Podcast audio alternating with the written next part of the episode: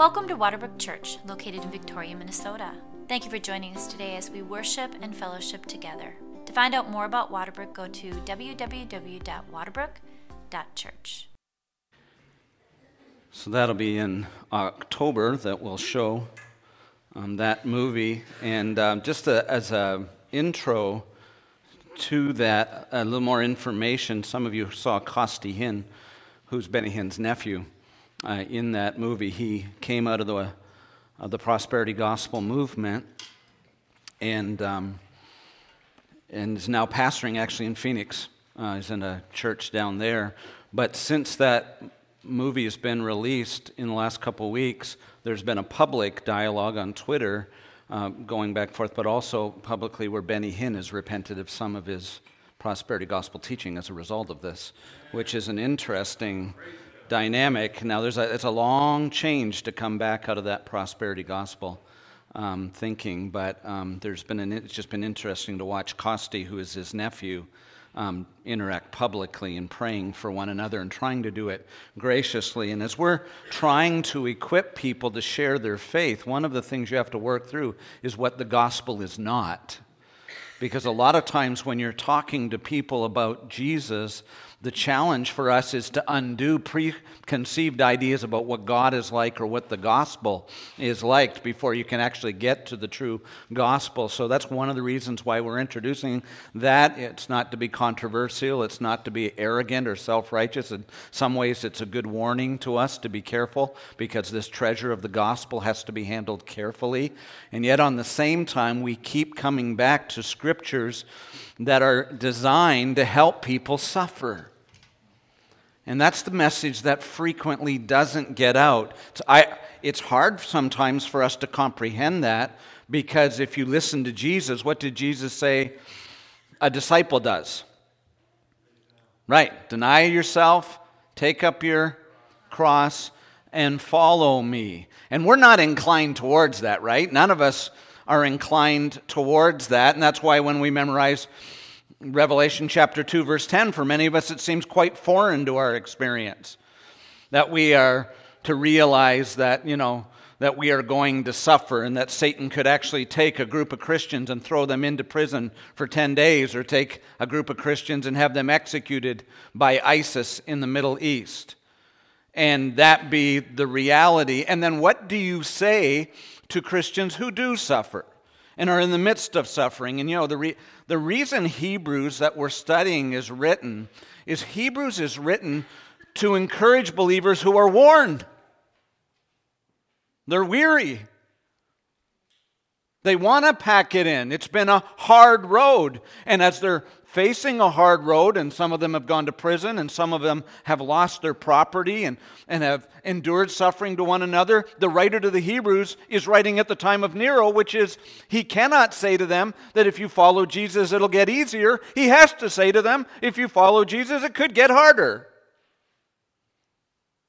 And we want a message that kind of allows us to cocoon ourselves, to pull ourselves away, to shield ourselves, and pull back. And that's what we're inclined to do. I mean, you and I realize this personally, don't we? We realize that when someone wounds us, even not like many of the Christians around the world, if we get our feelings hurt, we withdraw.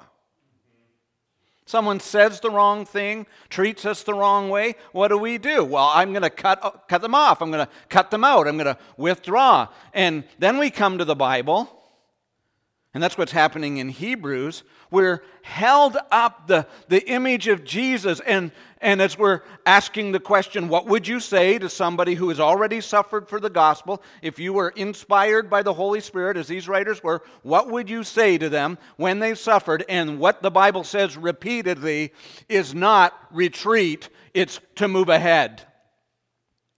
It's not to run away, but run the race that's been set. It actually repeatedly tells us do not fear men, fear God.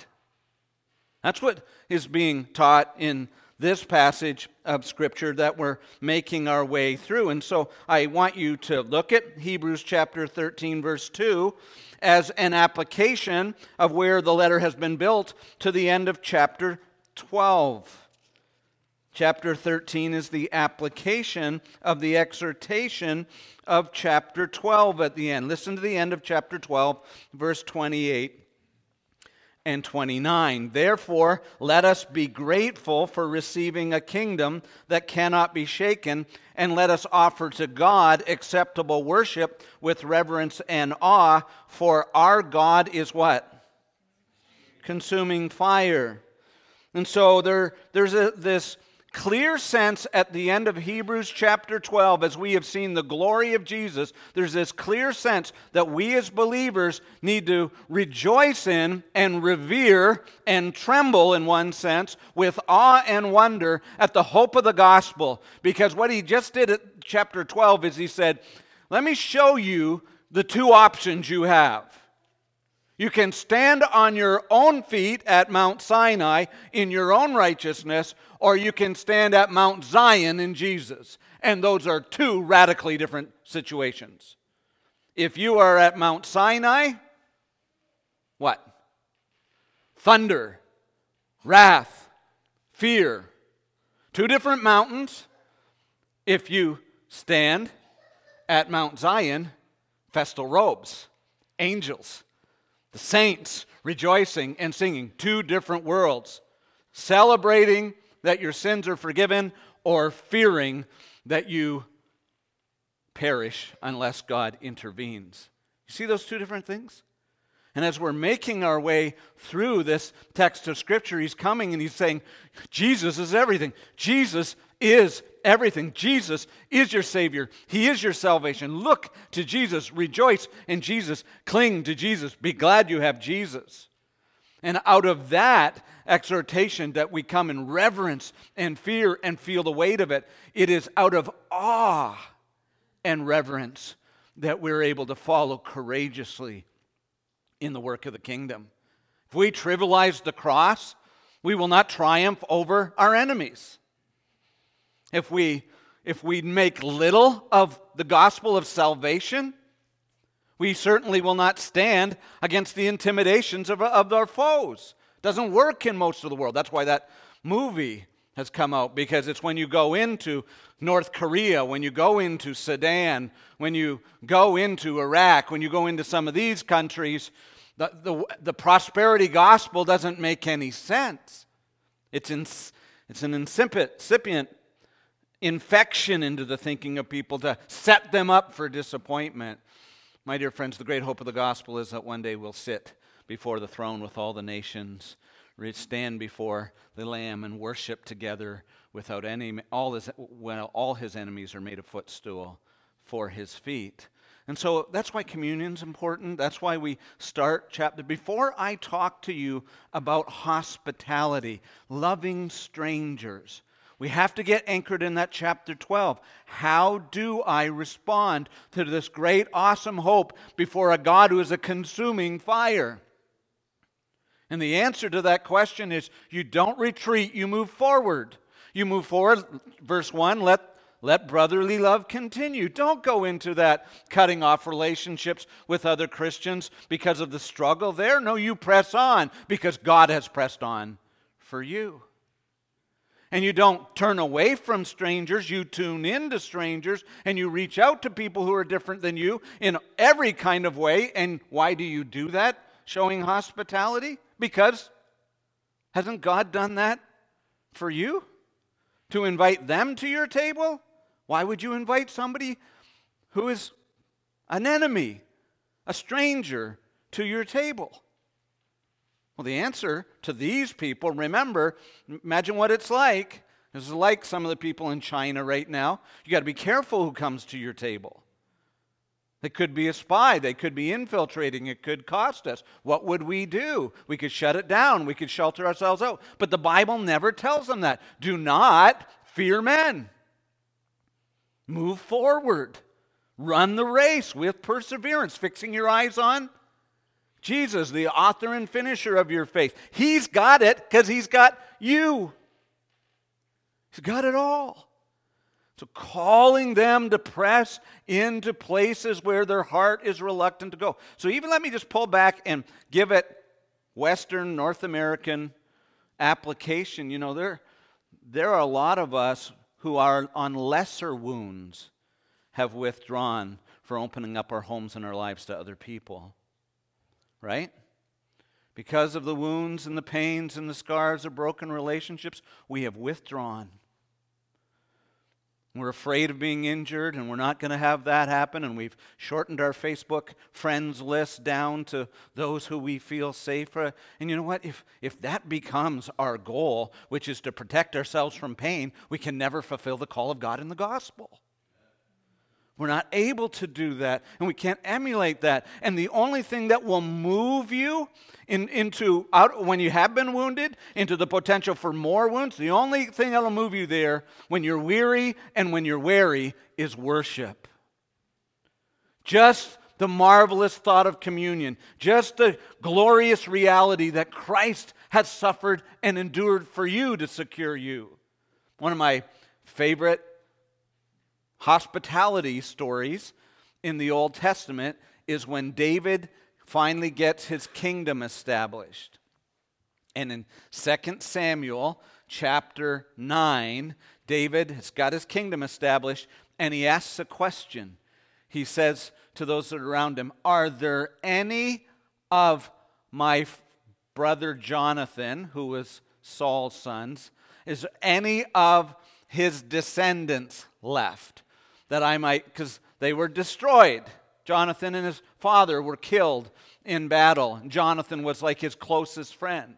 Saul was his enemy. Now, if you were any descendant of Saul, you would not want the king to say, Is there any descendants around? Because in those days, when the king said, Are there any descendants left? What did you expect? He wanted no claim or heir to the throne to threaten him. But that's not what David was doing. And they found out that David or Jonathan had a son by the name of Mephibosheth. I just think that one day, if I have another dog, I'm going to call it Mephibosheth. Because he actually says, when he gets invited to the table and he nervously comes, and David looks at Mephibosheth and says, From now on, you will sit at my table. And of course, you can imagine for Mephibosheth, he, he, he, he, was dropped when they were fleeing. He was lame all his life. He has no value to David. He couldn't lead the country if he tried. And so here he is brought to David's table, and he says to David, What am I that you would be so kind or considerate of a dead dog like me? That is how I hear the gospel. That resonates with me. I come to Jesus at communion and I ask him the question What am I, a dead dog? I have nothing to bring you. I have no use to you. I have no righteous claim. I am spiritually lame. Are you not spiritually lame? If you had to save yourself, how'd you feel today? Can you fix yourself? Can you heal yourself? Can you get over your struggles? All those inward battles? Can you deliver yourself? You know, you come to the Lord and say, You want me? And He invites us to sit at His table as a full participant, as if we are an equal brother, one of the family. Isn't that the glory of the gospel? And you see, it is anchored in that gracious gospel that we are to turn outward and look around us. It's that gospel that should fill me with awe and reverence. There's no God like this God. Every other God, you earn your way. Every other God, you, you have to find your place. Every other God, you sustain yourself, but not our God. Our God, Isaiah 64 says, is like any other, like no other God. He works on behalf of those who wait for him. That's the gospel.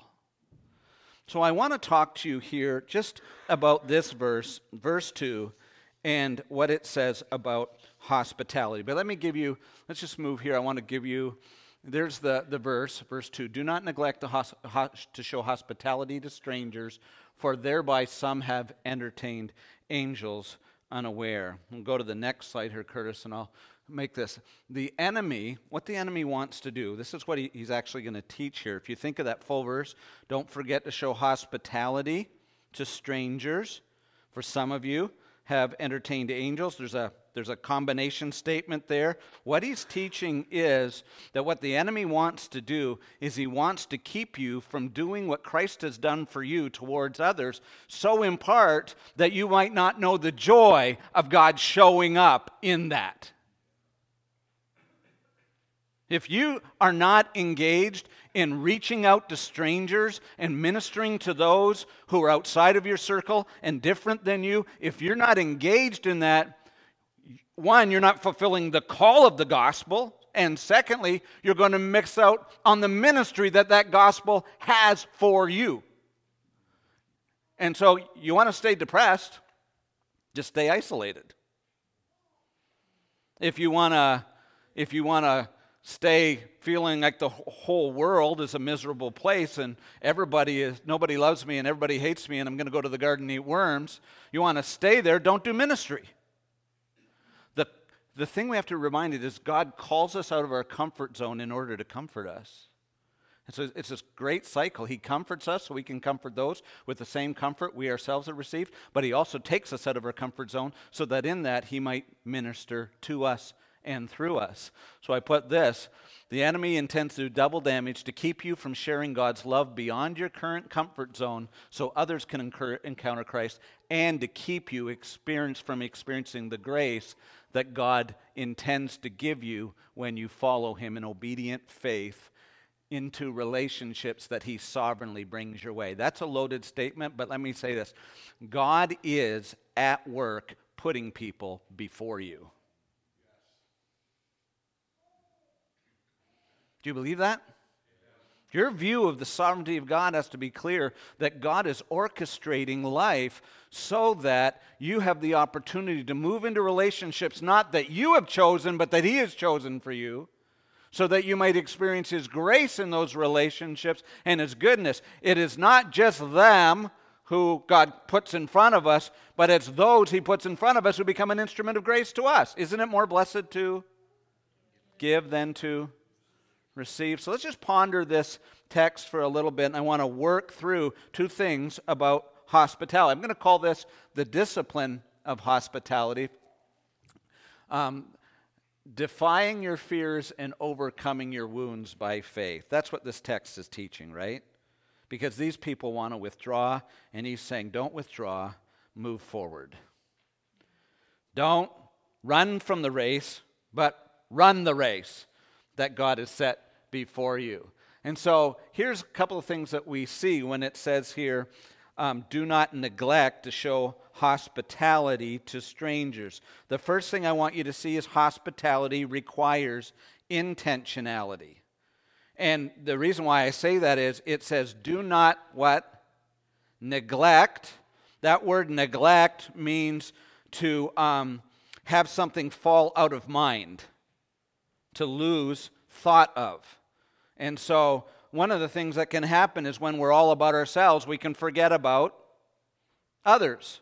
And you can have somebody right in front of you that you're capable of ministering to, but if all you can see is yourself, the mirror, and your sorrows and your struggles, right? It is easy in life, in the busyness, to neglect, to have others who are in front of us, others who are different than us, others that God has placed us out of mind. And so, you know, um, we regularly, since we've been down in the Twin Cities areas, we regularly have guests come. We, we have guests coming tomorrow. We're the local hotel from anybody from Canada that goes through or travels. We got friends coming in tomorrow that happens regularly for us. And so there are some levels of hospitality where we have people coming into our lives that we already know, that we love. We're glad they come. They regularly stay at our house and stay a day or two and come to the state fair and do all that kind of stuff as they're coming through. We like that. But this kind of hospitality is not talking about hospitality characterized by those we already know and who share everything in common with us. This is an intentional looking for people who God has placed in front of us. It is the overflow of His intent. Why do we love Him? We love Him because He first loved us. Psalm 40 says, I waited patiently for the Lord. He inclined to me and heard my cry. He drew me up from the pit of destruction, out of the miry bog, and set my feet upon a rock and made my feet secure. And so the testimony of the psalmist is that I was broken and I was in need, and he heard my cry and he saw me. And in intentionality, he sent his son.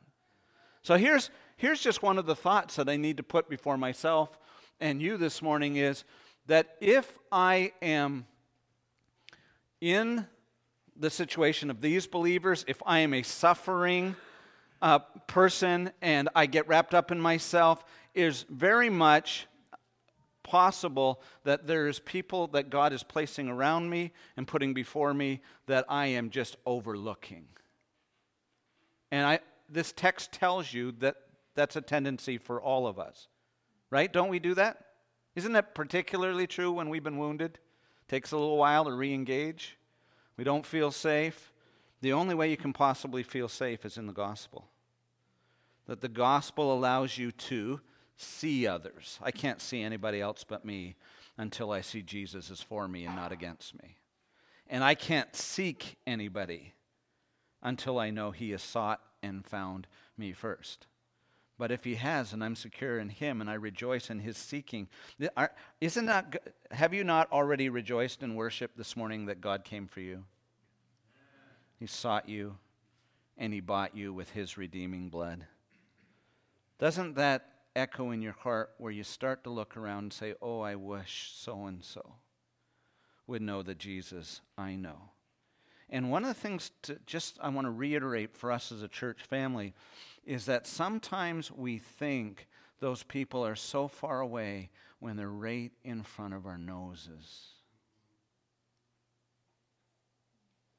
In our talking about one service, two service, one of the parts of our discussion about whether or not to stay with one service is that sometimes when we do two services, we're shifting teachers and we're moving around, and we miss the very people who are sitting here at Waterbrook, even though we're small right? Because we're so busy doing the schedule that we don't see the souls.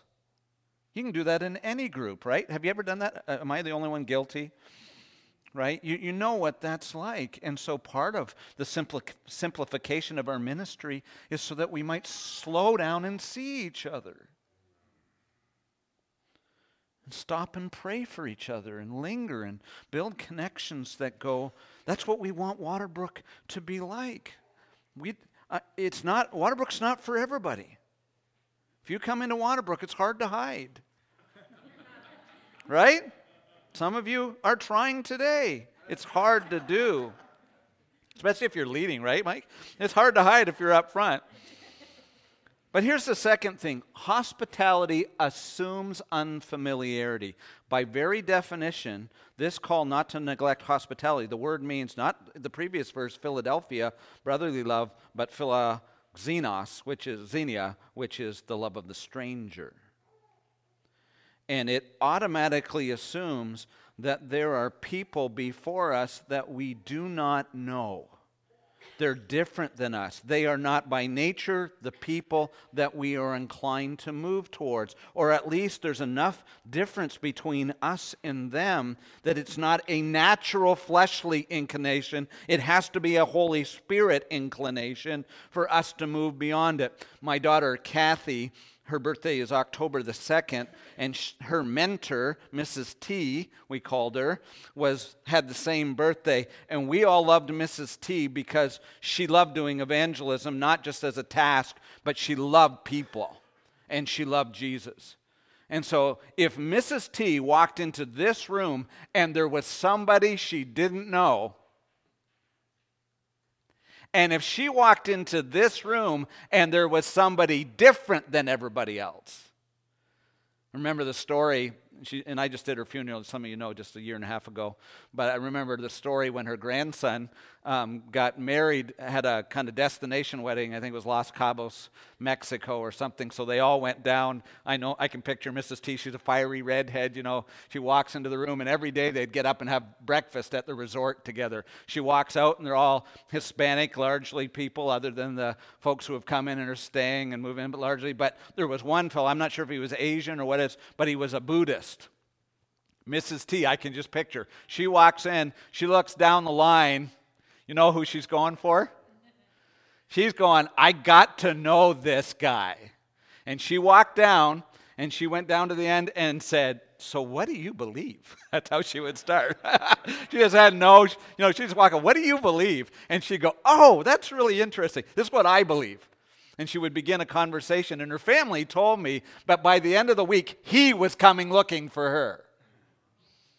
She built that kind of relationship. And so when the gospel gets a hold of you, the pic- this is what happens in your heart. You don't go looking for people who are just like you. You have this expansive love of God where you know God loves to go in places you wouldn't go and to introduce you to delightful people you would never pursue.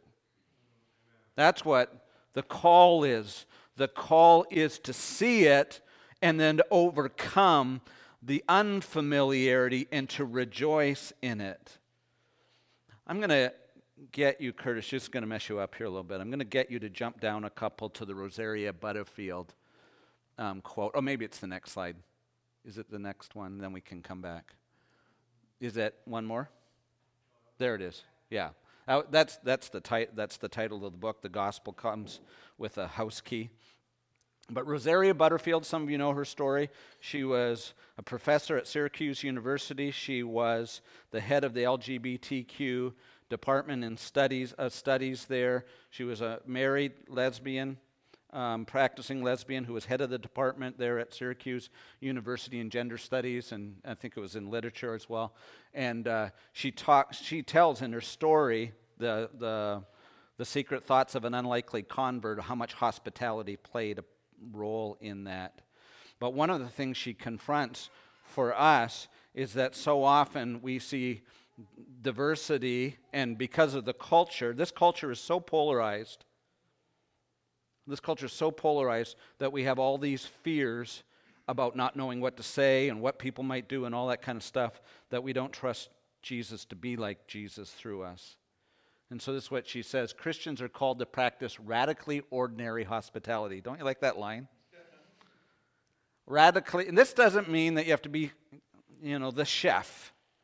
This doesn't mean that it, it means you need to have relationships where you enter in and build friendships with people who are different than you. And it says, um, radically ordinary hospitality to renew their resolve in Christ. That's an interesting line. I want you to think about that line for a second. Who is hospitality helping in that line right there? Too many of us are sidelined by fears. And I just want to reiterate this. Our culture, you got to think about this, our culture feeds on fear. And the enemy in Hebrews chapter 2 enslaves people to fear. That's the enemy's strategy, not Jesus. We fear that people will hurt us. We fear that people will negatively influence our children. We fear that we do not even understand the language of this new world order, least of all its people. We long for days gone by. Our sentimentality makes us sentimentality makes us stupid. That's a, a kind of strong line, but I think it's true at times. We need to snap ourselves out of this self-pitying reverie. The best days are ahead. Jesus advances from the front lines. Isn't that a great line? Just think about that. Christ is not intimidated. He is not afraid. Christ moves from the front line. And this is what we got to see. When we think about hospitality, we're keeping up with Jesus. We're not doing his work for him. We're following Jesus, learning to build relationships. So, uh, Curtis, if you go back, I'll just make a couple of other comments on hospitality. Third one hospitality pursues gospel unity and diversity what we need to understand is the goal of the gospel is to see God's kingdom come and will be done on earth as it is in heaven. And what's going to happen in heaven? In heaven, every tribe and tongue Our goal is not to make people, uh, Waterbrook can never be faithful to the gospel and stay the same. Not because we're into change for change's sake. If God brings one other person, we're changed.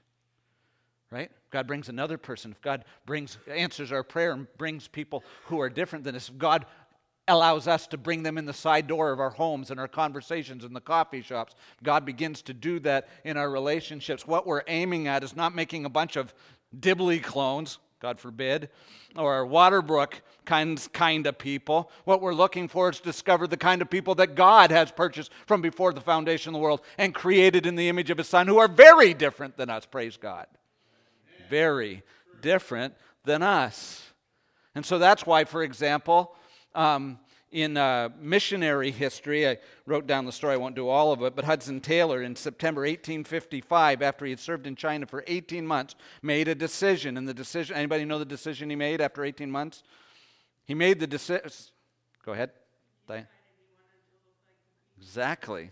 He decided it wasn't them who had to adapt to a cultural Christianity. It was he that adapted to their culture so that he might communicate the gospel. Didn't change the gospel, but he got his hair cut, he got that thing, changed his clothes, and he made it clear that God would save Chinese people and make them Chinese Christians, not Amer- or British Christians or American Christians. And that's the beauty of it. That's the you know what? The thing you will love about heaven, you will weep I will weep, I don't know how long, a thousand years in heaven to hear every tribe and tongue and nation sing, Worthy is the Lamb who was slain. You know, my joy, some of you know this, my joy is that none of my grandchildren look Canadian. That's not because Canadians are that, there's some good looking Canadians, you know. But it's, I have Korean and I have Honduran grandchildren. And to hear Ellie singing in Spanish, to watch the two girls run up the aisle last week in a Korean Christian wedding. Lily not doing what she's supposed to do and making a beeline like 90 miles an hour down that. It brings me joy, not simply because they're my grandchildren, but it's a picture of heaven.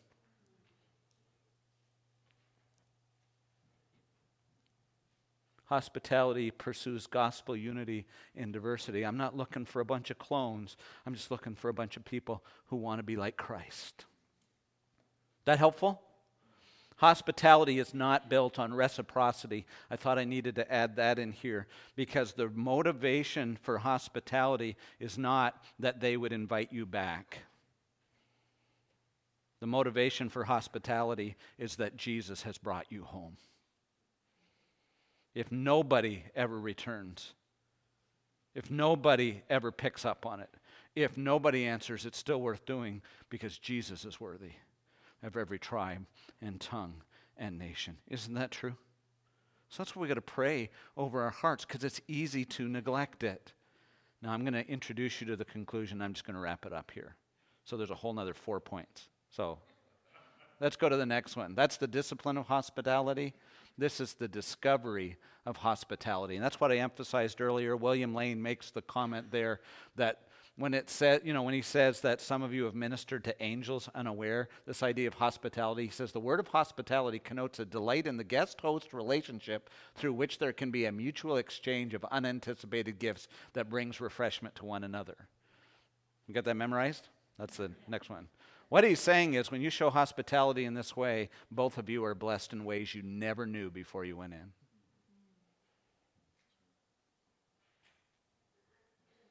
Unanticipated mutual benefit. That's what he's calling for and showing here. So let me just go to the next one. I'll just walk you through real quick. Hospitality advances missionary activity, right? You have had angels unaware at your table.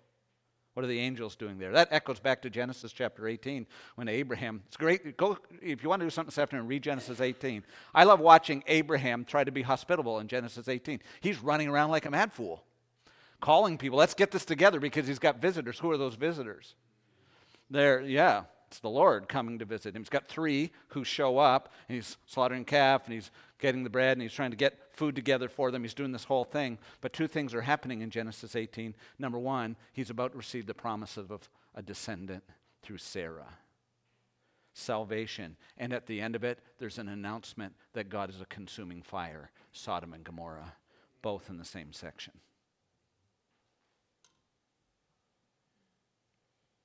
You see, that echoes back that what's going on when we're being hospitable is not being impressive. Forget that. Forgive us for that. When we're being hospitable, we're seeking that the kingdom would be advanced. Right? that God in that activity is already ahead of us. That's what that's the beauty of it. You discover that God had planned this before the foundation of the world. All the days of your life were written in his book before one of them had to come to pass. You are not doing things that God's reluctant to do. You're trying to keep up with him following in his footsteps. Number two, hospitality teaches divine sovereignty. That's it. The reason Christians are hospitable is because we have a hospitable God. The reasons we are hospitable is because our God is sending people our way. God sends angels to his. You think you're just having somebody over. Hebrews chapter 1 and are they not describing angels, ministering spirits? Sent to minister to serve those who are being saved. Who's being saved? These people he's writing to. He's just telling, do you not go, know that God sends angels to help Christians? And that's that going back to Lane's thing. That's, I mean, one of the things is, is that God is ahead of you to bless you, and you think you're sacrificing for Him. Thirdly, hospitality increases gospel expectancy. If you believe Hebrews chapter 13, verse 2, one of the things that has to go through your head is you got to believe that God is in the ordinary affairs of men and women. Right? Just think about that for a moment. That normal, ordinary, simple conversations, situations, coffee at Starbucks, or uh, Ruby's, I guess I should say, here in Victoria. Uh, conversations on the bench outside or in the pew here. Going back home, sitting by a fire. Those conversations are actual places where the King of Kings and the Lord of Lords will show up as you share your life, contact your neighbors, learn how to have relationships with other people. God will show up. It changes towards gospel expectancy because you don't ever have a normal conversation ever again if you believe this. Every conversation has the possibility of changing someone's eternity, right? Marvelous. And finally, hospitality overcomes spiritual lethargy. And all I mean by that is when he says that God is working in these situations, when we're tired and wounded and struggling, and we turn inward and isolate ourselves and protect ourselves, you will continue to be tired and weary and broken and, and wounded and alone and further isolated. You will go down this, the cycle and the pit of despair. That's what will happen to you. But if you step out by faith and follow God into relationships that He calls you, and God begins to meet you there, that thing that kept you from reaching out to people, you thought, what do people equal? People equal pain, right? Don't we believe that? People equal pain. But people and Jesus equal grace and promise and life. And that's the only way out. And so, as you get a group of people who are saying, I'm beaten up, I've been betrayed, people have badmouthed me, whatever's going on in Hebrews and all that pain, he says, No, no, no, no, no, no, no, no. We do not shrink back, we shift gears. We move into relationships because God will build his church and the gates of hell will not prevail against it. So do not fear what you're about to suffer. Behold, the devil is going to throw some of you into prison that you may be tested. And for 10 days you will have tribulation. But be faithful unto death, and I will give you the crown of life. Right? He is faithful. We can be assured, assured of that. Let's pray together.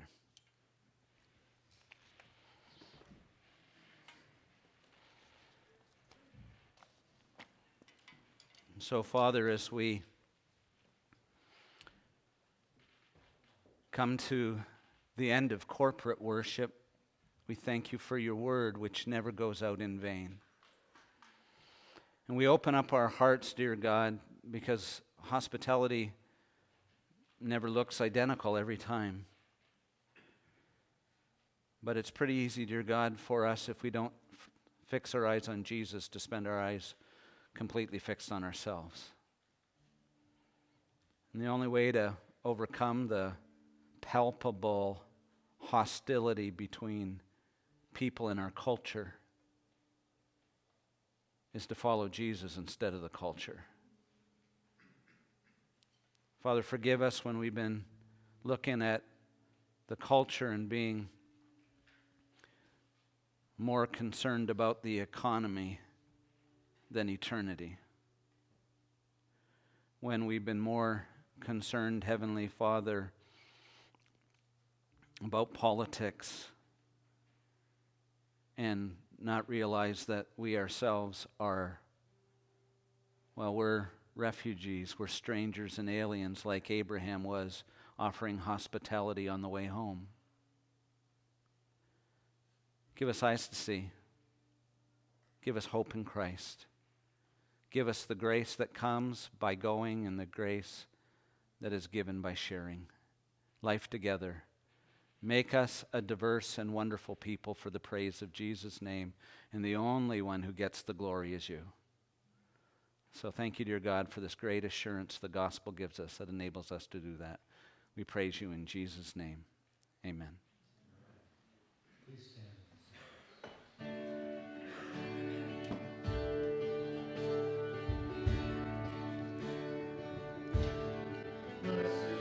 Sure.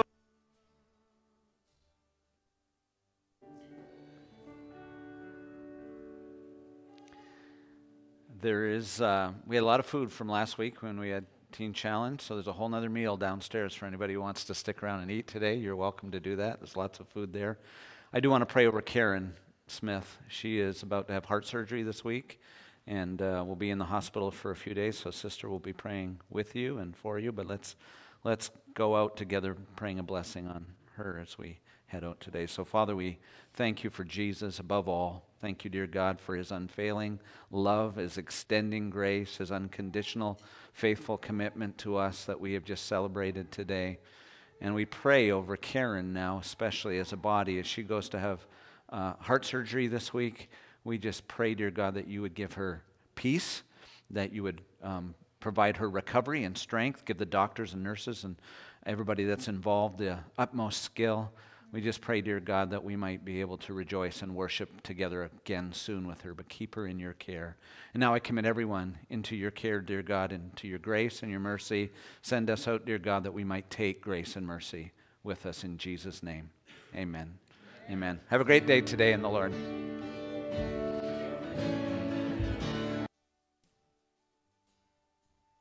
Thank you for listening today. To find out more about our church, go to www www.wbfellowship.org. If you have a prayer request today, we'd love to hear from you. Go to our website and click Prayer Ministries.